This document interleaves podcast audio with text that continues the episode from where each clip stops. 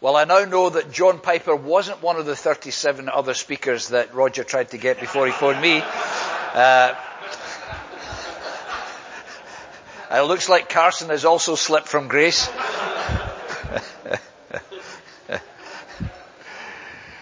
but it's uh, it's just lovely to be here, and I so enjoyed the remainder of yesterday. Um, it was it was a wonderful day, and we've got so much to look forward to uh, this morning. We're going to turn to uh, 1 Timothy 4. It's lovely to have Roger and Rosemary with us, and I've asked Rosemary if she'll come and read 1 Timothy chapter 4, the first 16 verses. So, thank you. We're going to hear it in a lovely Northern Irish accent as we listen to the Word of God this morning. Thank you. I need to put my glasses on to see it. Right, 1 Timothy chapter 4. Now the Holy Spirit tells us clearly that in the last times some will turn away from what we believe. They will follow lying spirits and teaching that come from demons. These teachers are hypocrites and liars. They pretend to be righteous, but their consciences are dead. They will say it is wrong to be married and wrong to eat certain foods, but God created those foods to be eaten with thanksgiving by people who know and believe the truth. Since everything God created is good, we should not reject any of it. We may receive it gladly with thankful hearts, for we know it is made holy by the word of God and prayer. If you explain this to the brothers and sisters, you will be doing your duty as a worthy servant of Christ Jesus, one who is fed by the message of faith and the true teaching you have followed. Do not waste time arguing over godless ideas and old wives' tales. Spend your time and energy in training yourself for spiritual fitness. Physical exercise and some value, but spiritual exercise is much more important, for it promises a reward in both this life and the next. This is true and everyone should accept it. We work hard and suffer much in order that people will believe the truth for our hope is in the living God, who is the Saviour of all people, and particularly of those who believe. Teach these things and insist that everyone learn them. Don't let anyone think less of you because you are young. Be an example of all believers in what you teach, in the way you live, in your love and faith and your purity. Until I get there, focus on reading the scriptures to the church encouraging the believers and teaching them.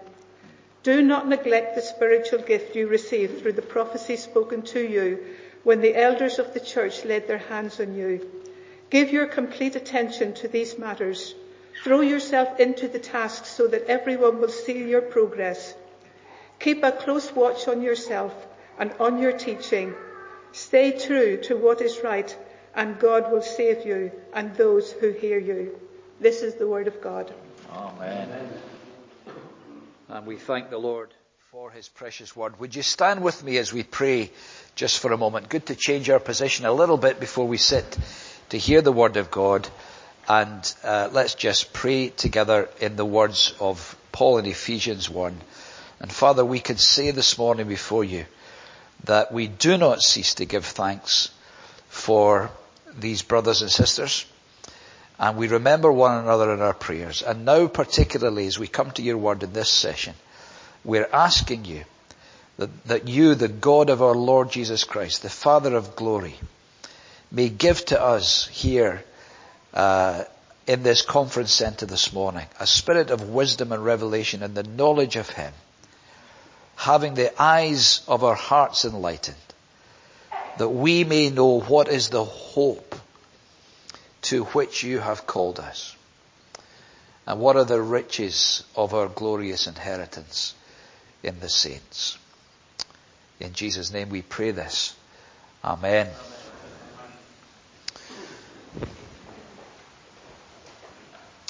Well, as we settle into session two this morning, it's take my lifestyle and let it be.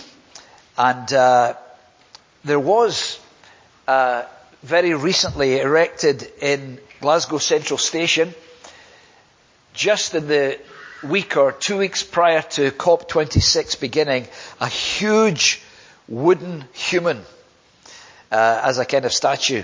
And on the plinth there was a poem by the poet laureate Jackie Kay. You probably can't read it from there, but let me read it to you. So Jackie Kay is our, uh, apparently she's a poet and you wouldn't necessarily know it from this, but here's, here's, po- yeah, it may not quite meet the Trades Description Act in terms of poetry, but here is what it said. Hope is Black Lives Matter.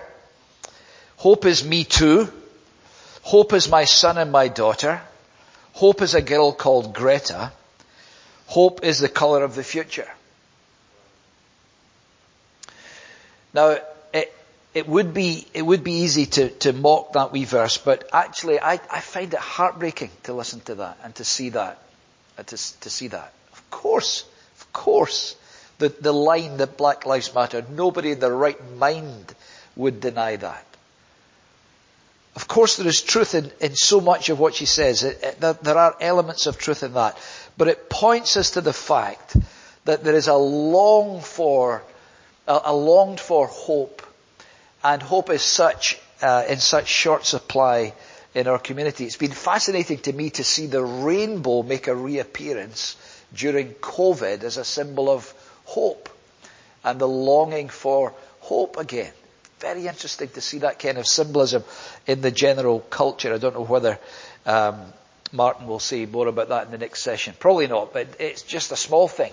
Uh, but, but of interest, just as you see these cultural trends and see people responding in different ways, desperate for some kind of hope. At Christianity Explored Ministries, we have just launched a very short three session series called Hope Explored where we look at the life and death and resurrection of the Lord Jesus in three sessions from Luke's Gospel.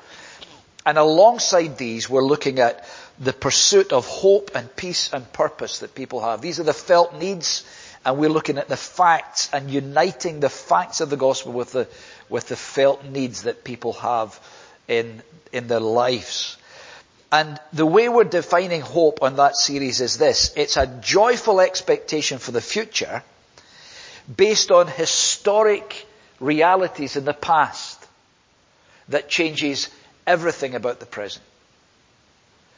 A joyful expectation for the future based on solid historic realities in the past that changes everything about the present. And as we begin to think as a team about the, the development of this and uh, the launch of it, I just had a desire in my own heart to think a little bit more about what the New Testament says about the Christian hope. I, would often probably touched on it in the way preaching through Bible books and seen the relevance of it in verses like I just quoted there from Ephesians 1 verse 18 that the eyes of our hearts would be opened to see the hope that we have, etc., etc. But I wanted to try to understand what the New Testament says about the Christian hope. And I discovered afresh not only how glorious is the Christian hope, but how stunningly down to earth is the Christian hope. It is not pie in the sky when you die. It is absolute core life-changing reality for the moment in which we live and affects almost every aspect of life. So because of that this morning, we're going to turn back to 1 Timothy and to that passage that Rosemary read so beautifully for us. And what I want to do is touch base with you on every reference to hope that Paul makes in this one book, in 1 Timothy. I want to do that because even as Christian believers, even as servants of the Lord Jesus Christ, the, the, the great danger is that we sometimes shorten our own field of vision. It, it, it's a huge temptation for us to do so and to begin to have uh, hopes that are only for this world or hopes that are only immediately invested in what's going to happen in this phase of life or in this phase of ministry and so on. And that's good and that's important, but we need to have the longest range of hope to keep us going. We need to understand Christian hope and we need to set our hearts joyfully upon it. Uh, obviously, before sharing the hope of the gospel with others, we need to be personally thrilled by it continually thrilled by it ourselves. So my plan is to hopefully, there's the word, encourage you as we uh, have a look at this this morning uh, to build our lives on this glorious truth. So, two things essentially I want us to look at. Number one, uh, the the essence of our hope, the essence of our hope, and that takes us to the very first verse of 1 Timothy. We didn't read it already, but let's have a look at it now. Chapter 1, verse 1. Just as a little introduction today, Paul, an apostle of Christ Jesus, by command of God our Saviour and of Christ Jesus our hope. It's always fascinating to me to see how interchangeable the role of God the Father and God the Son are in terms of Saviour. We would normally speak of Jesus as the Saviour uh, and God the Father is our hope, but here God the Father is our Savior. He's the author of our salvation in the sending of His Son, and Christ Jesus is our hope. And as soon as we read that final line of the first verse of this letter from Paul to Timothy, if we know anything true about the Lord Jesus, which of course we do, then we're also now in an instant able to deduce that the kind of hope that Paul is speaking about here when he speaks of Christ Jesus our hope isn't the same as the hope, the word that people use day in and day out. I hope it won't rain when I'm walking the dog. Well, it may be a fervent hope, but it has zero impact on the weather as I demonstrate most times that I'm out with the dog. And when someone says to you, um, well, I hope you know what you're doing. Don't you know that the last thing they hope is that you know what you're doing? When someone says that, what they really hope is that your incompetence is going to be unveiled and they will be demonstrated to have been right to have raised questions about your sanity. When they say, I hope you know what you're doing. Or if you ever worked a job where the boss says, now I hope you don't mind, but I've changed your days off on the roster for next week. You're not off next weekend. Hope you don't mind. Or here's hoping. Or fingers crossed.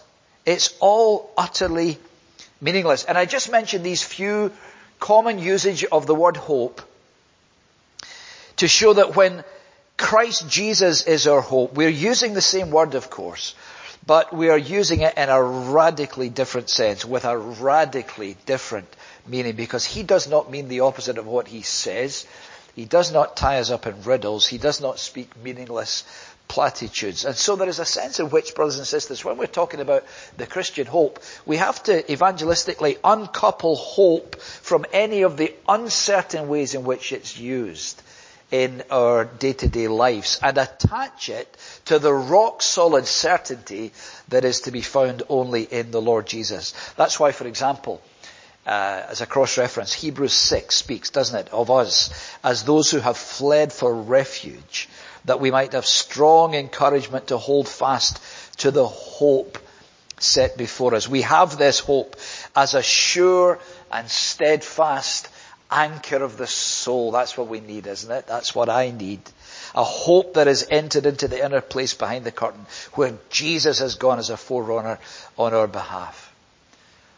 And I just think there is no other context in this world in which the word hope can be a sure and steadfast anchorage. Only is that possible when Christ Jesus is our hope. So our hope is a person. And he lives, having died for our sin. And now he's exalted to the right hand of his Father. And now this morning, in all the complexities of our life, he works out everything according to the counsel of his will. And he will return in power and glory. And he will gather his people. Millions of people redeemed by that one life. That bloodshed on the cross and we'll be with him forever. So at its very essence, the Christian hope is in the person of our Lord Jesus Christ. And it, it kind of slightly reflects on what we were saying yesterday, what I was trying to communicate yesterday a little bit, that our hope is built not on what we have done for him, but always in what he has done for us. It's built entirely on the initiative that he took and what he's done to save us. And it's worth stressing that again because I find that Christians lose their hope and lose their joy when they lose sight of that hope in what He has done for us. And they begin to feel hopeless about their own performance. They, they look at their lives, and that happens, doesn't it? As we grow in grace, we become more aware of our sinfulness. But if we become too introspective and are always looking at our own failures, the enemy can use that to make us full of despair and to feel hopeless. But actually our hope is not in ourselves. So I look at myself and I see that I am hopeless. But that's, it's not okay. It took Jesus' blood to free me from that. But it is okay in the sense that He is my hope. And that's what McCheyne did, didn't it? You, you read McCheyne, he's terrifically, sometimes amazingly introspective. He's always thinking about his own, the process of thinking, his life, his thoughts, his attitudes and so on. And yet he says, take ten looks to Christ for every one at yourself. Because our hope is built on Him. So let me encourage you, if you need to, to recalibrate your hope today and set it on what the Lord has done for us, never on what we have done for Him, good or bad. Our hope is not inert, it's not vague. He is living and active and He's done things for us that we could never have done for ourselves. So the Lord Jesus and what He's done and those He has called to His salvation is the, eh, that is the essence of our glorious hope, and we rejoice in that. Now, that was just by way of introduction. I really want us to get to what I would call the effect of our hope. The effect of our hope. So what does having Christ Jesus as a sure and steadfast hope, what does that do to our day-to-day lives? What impact does that have on the Christian community in, as you think about your local church fellowship? What impact ought this to have? What does this hope look like to the people who live next door, to the people who work alongside our Christian friends? Who might see in us something distinctive that's not us. They might see in the believer something that is humanly inexplicable. And they might, according to 1 Peter 3.15, be prompted at the water cooler or at lunch someday or over the garden fence to ask us, can you explain the hope that you have? Because I see there's something in your life. Now, what is the kind of life that draws that question? I've often wanted to ask a group of Christians, have, has anybody ever been asked the 1 Peter 3.15 question? Has anybody ever bowled up to you and said, listen, can I just ask you about the hope that you have? I've, not, I've never been asked that question. But I want to notice with you this morning three lifestyles in 1 Timothy mentioned by Paul in this letter. And we're going to see the effect of having Christ Jesus as our hope in each of them. So this is, I hope, going to be very practical and very encouraging to you. In a moment, we're going to see those we find living in luxury, and we're going to find those we live in, who are living in loneliness. Never let it be said that I'm a slave to alliteration, but first of all, those we find living in lycra. Now don't turn to the, don't turn to the atlas in your Bible. Lycra is not an ancient city. I'm, I'm talking now about gym gear.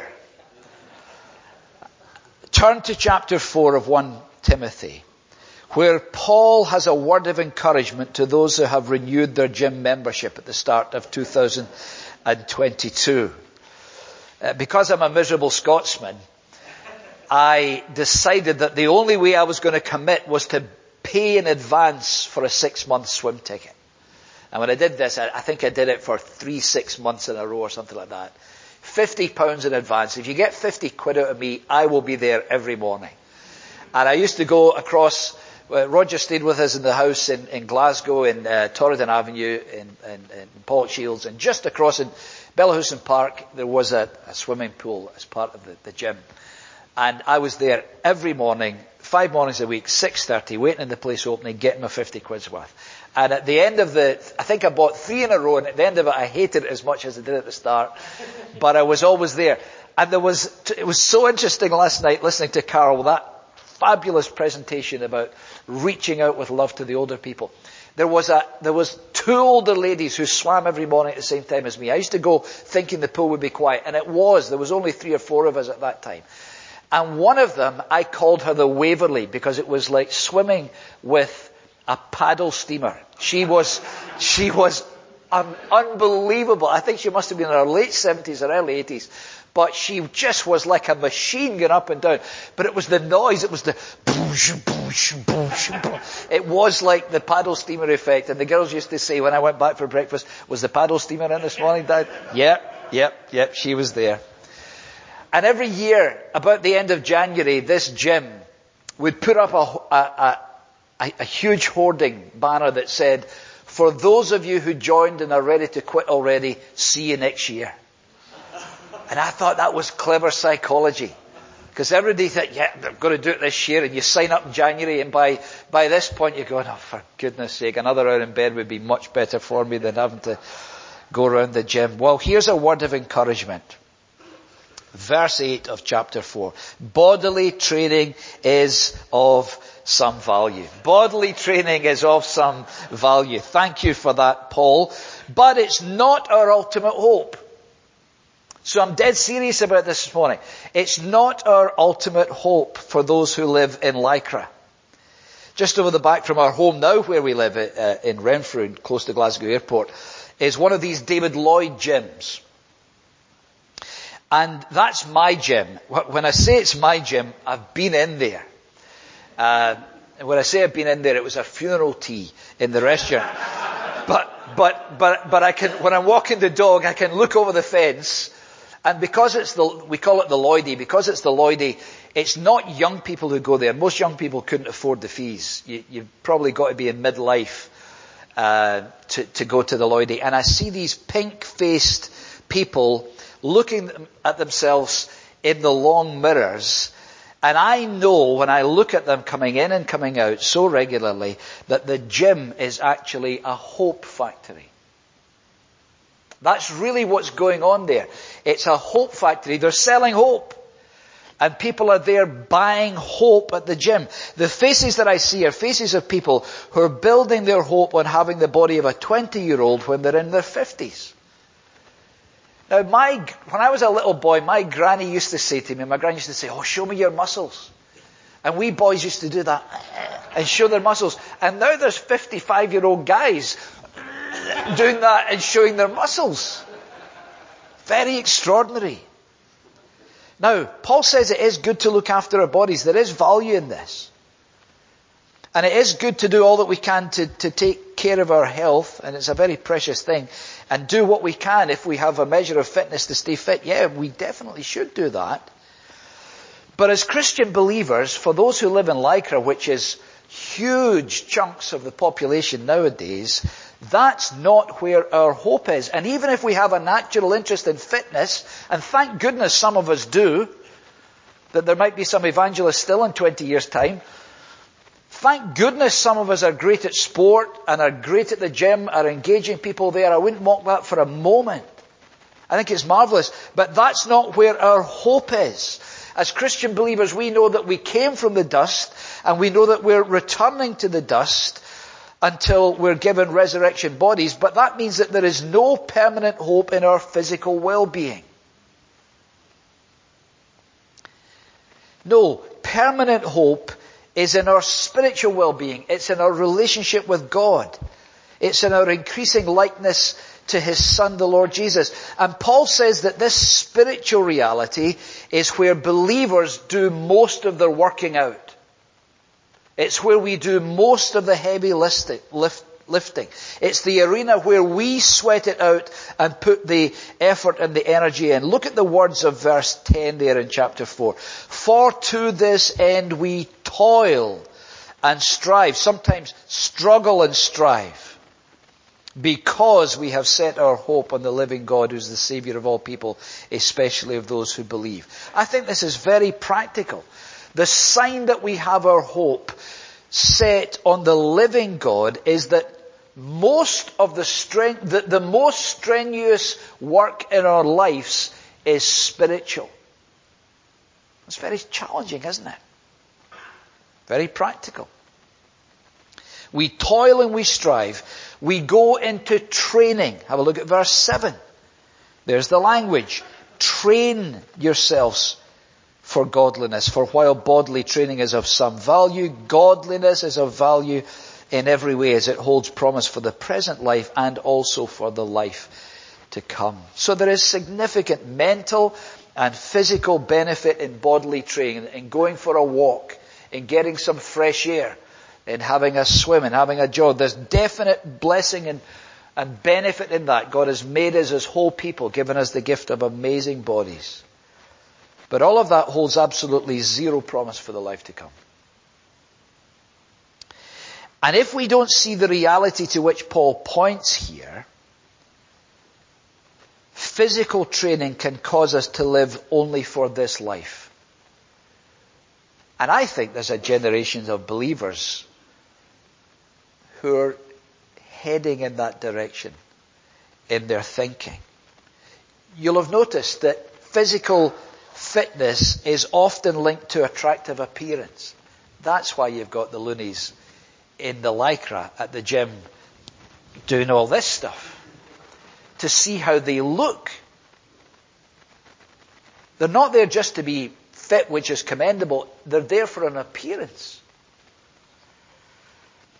And from an alarmingly early age, we begin to notice, don't we, that Changes come. Age brings changes to our faces and our bodies. For ages I was using these little blue masks during COVID and then my wife got me a box of black ones and someone said to me they much prefer me with the black one, the black mask on to the, to the other mask because it seems to cover a bit more of my face, which was hugely encouraging to hear from them the other day. But we do notice changes, don't we? The jowls begin to appear and I'll not go into all the detail, you can see it for yourself, but it's, it's, it, it can be alarming. It can, and, and some people are really destabilized by this. But listen, when we have our hope set on the living God, our levels of fitness, and some of us have great levels of fitness. I think of these SASRA guys who are here, uh, and they've probably been up the climbing wall already this morning 15 times. Probably, not a chance. Probably haven't, but they could do if they had to. And many of you could. But some of us are battling with physical health. Some of us have got serious question marks over our physical health. And it's so important to know, isn't it, that physical fitness and physical appearance does not have the power to define the people of God. When I say define, what I mean is it neither has the power to make us feel great when we look in the mirror or to feel grim when we look in the mirror. And we live in a world where people either feel great or grim. And they are defined by their physical appearance. And the whole social media thing and the whole issue of how you look, especially among the younger people, is, is crippling a generation. And we've got a gospel that says, you're not defined by your physical reality. Physical fitness is a blessing to be treasured as best we can. It is of some value, but the real treasure is what God has done for us in Christ. And our toiling and our striving that Paul speaks of here, as we touched on yesterday, is not toiling and striving and training to make ourselves worthy of what the Lord has done for us, but it is to train ourselves up to make sure that our hope is fully and completely and exclusively in what Christ has done for us.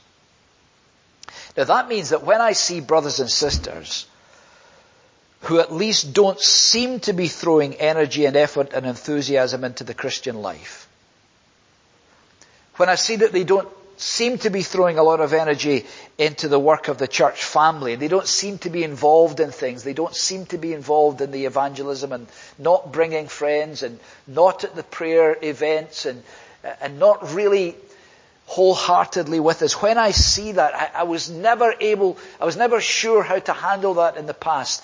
But now I've begun to wonder, it's not just perhaps laziness, it may be that they have disengaged because their hope has dwindled. They're, they're no longer hoping fully in the living God. And I say that because of that important joining word in verse 10. For to this end we toil and strive because we've set our hope on the living God. The toiling and the striving to stay rooted in Christ, the toiling and the striving mentally not to put our hope in anything else that presents itself as a, as a pseudo hope of, of uh, pseudo presentation of hope, the toiling and the striving and the training for godliness in, in, in, in thought and, and action and and orientation of my life and, and, and what I'm going to throw my energy at. The training and the striving and the toiling that's required is because we have our hope set on the living God. And therefore, if our hope is elsewhere, there's no toil and there's no striving and there's no training and there's no service and there's no joy in the Lord. Just a feeling of being utterly bemused and out of place among believers, others of whom seem to be so excited about what the Lord is doing in them and through them when I just want to go and watch box sets or go to the gym. Now, when, when we encounter that in the local church, it can be so discouraging. But let me encourage you the next time you see that kind of thing, that someone's greatest joy is another box set. And you know that they name the name of Christ, and you know that they, they, they used to be on fire. Maybe it's a hope deficit. And maybe to draw alongside and have a talk to them and, and share with them from this passage. And say to them, come on, brother, come on, sister. Our hope is not in these things. Our hope is in the living God. A word for those we find living in Lycra. Right, it'll be a great relief to get that image out of our minds as we move, secondly, to those we find living in loneliness. Oh dear. Did I? Go back. There we go.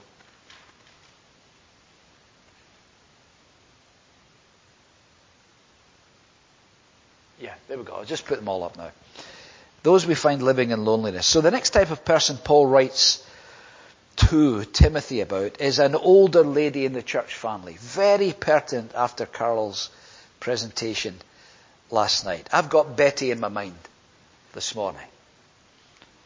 And we find Betty here in Ephesus. Paul has begun to focus on this older group. Very interesting. In chapter 5 verse 2. Well, chapter 5 verse 1 he says, do not rebuke an older man, but encourage him as you would a father, younger men as brothers, older women as mothers, younger women as sisters in all purity. But there's an older sister here who's lost her husband. She's a widow in the church in Ephesus. She's not the only widow in the fellowship, but the other sisters in Christ who've lost their husbands maybe have children and grandchildren to look after them in verses 3 and 4. But the lady that Paul focuses on in verse 5 of chapter 5 doesn't have any family to take care of her. So he says, and here's another mention of the word hope, chapter 5 verse 5, she who is truly a widow, left all alone, that's where I get the living in loneliness thing, has set all her hope on God and continues in supplications and prayers night and day. Now obviously, at this day and age when Paul is writing to Timothy, this sister would have had no income. She would have had no pension, no government provision at the time. But she did, interestingly, from David's talk on Christmas Evans last night, she did have the equivalent of a C.H. Spurgeon pleading for her to have some kind of care issued to her. And Paul goes on to show how the church is to care for her and those like her. That's part of the pastoral implication of what he says. But it's wonderful how, as he writes about her, he says to Timothy, you know, she has set her hope on God. And the reality of that is that she has a very lively prayer life. A beautiful thing. She continues in supplications and prayers night and day. Now, having introduced you to this lady who's living in loneliness, familiarly speaking, I'm going to let her have a seat because she's older. And we'll come back to her in just a moment. We're going to catch up with her, with Betty in Ephesus in just a moment. But I now want to go to that last group that you see on the screen. We've seen those who are living in Lycra who are at the gym, so of some value. Those living in loneliness, Betty and her friends. Now those who live in luxury. The other person, the final person we're going to meet this morning, is, is part of a group as well. And they're spoken of in the plural in chapter 6 verse 17. Have a glance over to chapter 6 verse 17. They're not like the widow, at least in the sense that they are very wealthy. Now, if you and I were visiting Ephesus in the day when Timothy was there and Paul was writing to him, and we were being shown around and meeting these different people, there was the, the group, maybe, I don't know that they all sat together, probably didn't, but there were, there were widows and they were wealthy. Which group would you be wanting to have lunch with afterwards? Where would you naturally hope the invitation to go for a bite of lunch would come from if you were preaching in that church in Ephesus. I guess like me, you'd much rather, if you were honest, be in the group of the wealthy people. But what is very striking is that nothing is said about the prayer life of the wealthy. What is very striking is that there's a bit of a question mark over their hope in verse 17 of chapter 6. Do you see it? As for the rich in this present age, oh, do you hear the alarm bells ringing with that word? We've set our hope in the living God. But those who are rich in this present age, charge them not to be haughty, nor to set their hopes on the uncertainty of riches, but on God who richly provides us with everything to enjoy. Unless the miracle of Ephesians 1:18 happens, and the eyes of our hearts are miraculously enlightened and open to see the reality of life, we will only pity the widow and envy the wealthy. That's the bog standard response of my heart. Unless its eyes are open to see things as they actually are. We may at a stretch agree that there's more to life than money, but we won't see the reality of the situation as Paul described it. Our lives won't be changed by the hope that is set in the Lord Jesus unless He opens the eyes of our heart to see this reality. Because as our heart eyes begin to see reality, we're amazed to discover that those with comparative financial security in Ephesus are potentially, can you believe it, sisters and brothers, this morning? They're potentially in a more vulnerable position than the widow who has no financial security at all. Paul says that she has set her hope on God and she continues in supplications and prayers night and day. And the implication is that the materially wealthy, about whom he speaks in 617, don't think they need God to set their hope on. And they don't continue in supplications and prayers night and day because they have to be reminded not to set their hopes on the uncertainty of riches but on God. In fact, they're in danger of setting their hope on their wealth. And I find it absolutely fascinating that they are the ones whose future would be uncertain, not the widow who doesn't actually know where her next meal is coming from. It's not godly widows whose hope is set in the Lord who are vulnerable to life's uncertainties. It's the wealthy says Paul. Look, look, look, at that phrase in verse 17. As for the rich in this present age, charge them not to be haughty, nor to set their hope on the uncertainty of riches. They've set their hopes on something that's uncertain. Whereas the widow, she has set her hope on the living God. If you'd seen the widow and the wealthy walking into the meeting on Sunday morning, would you rather be who would you rather be, spiritually speaking? Of course, we'd rather be wealthy. And there is no particular blessing in poverty. But who would you rather be spiritually? Amazing here to see that the wealthy are prone to all the uncertainties of temporary material wealth. That's why whenever there is an economic decline and, and, and a Black Friday, there are suicides.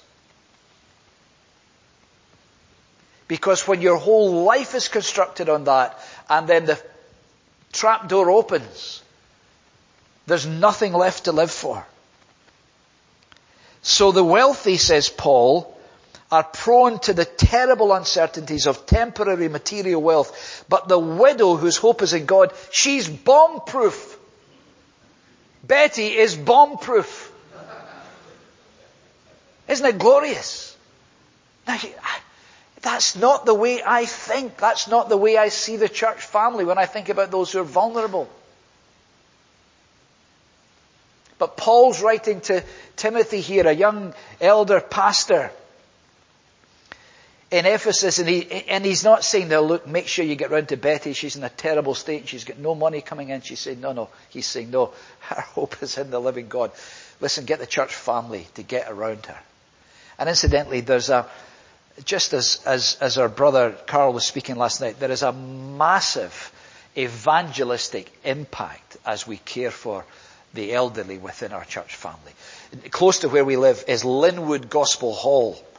And we have a friend whose neighbour is not a Christian, but who knows an elderly lady who's in the assembly in Linwood Gospel Hall. And this non-Christian neighbour said to our Christian friends, now I don't go to the meetings at Linwood Gospel Hall, but I'll tell you this, they look after each other. They look after, and they mentioned the name of the person who was known to them in their 80s, who gets picked up and taken to the meeting, who's out every weekend for her lunch, who has people popping in with messages and having a happy time with her.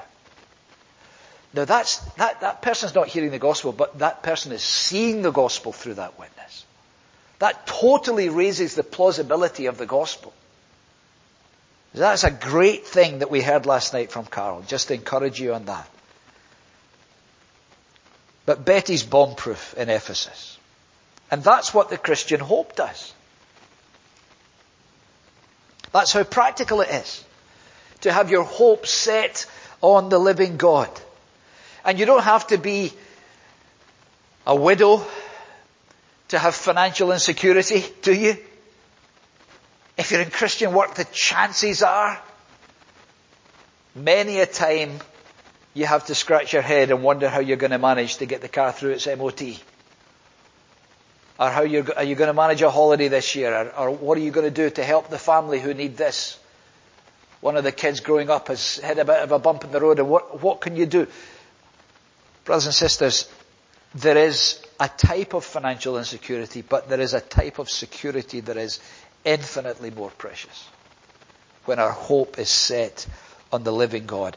And I think still more fascinating, it's not the widow who is going to be cared for by the church, but she's not going to be a drain on the church, but the wealthy with that haughty attitude that Paul warns about there in 617, with that deadly smugness that comes from a deep sense of self-sufficiency and an even even a sense of arrogant superiority. That's what's going to be a drain on the church family. That's what's going to make the advance of the gospel hard in that community when you've got that attitude prevailing.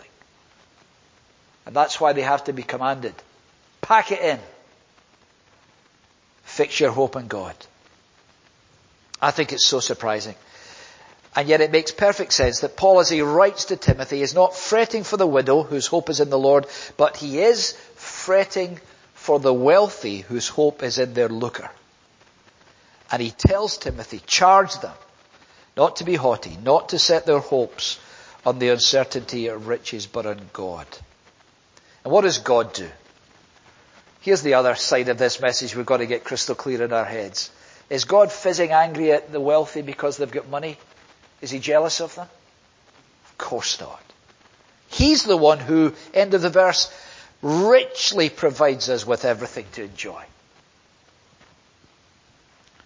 Do you see that far from being envious of the materially wealthy, Paul wants the wealthy in Ephesus to be truly wealthy, eternally enriched.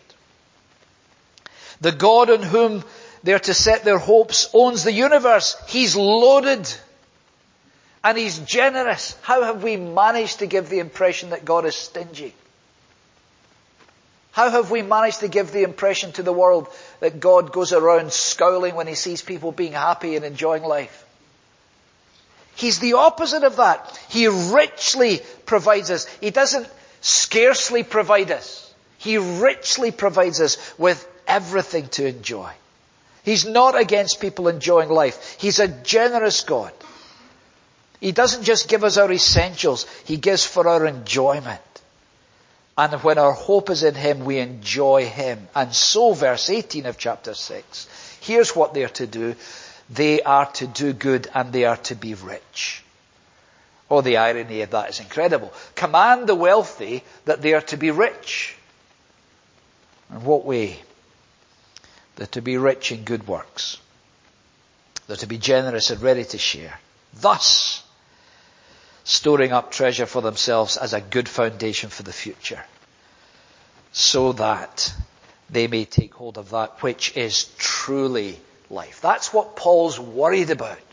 He's worried for them that they're taking hold of that which is not truly life. And there's the essence and the effect of the Christian hope. When our hope is fully set on the living God, we cut our ties with the addictive false hopes like wealth and appearance. And we hold on to that which is truly life. And the, the alternative is holding on to that which is truly death. Flick back for a moment to chapter 5 verse 6 where we see that the opposite of the prayerful widow, interestingly, is she who is self-indulgent and is dead even while she lives.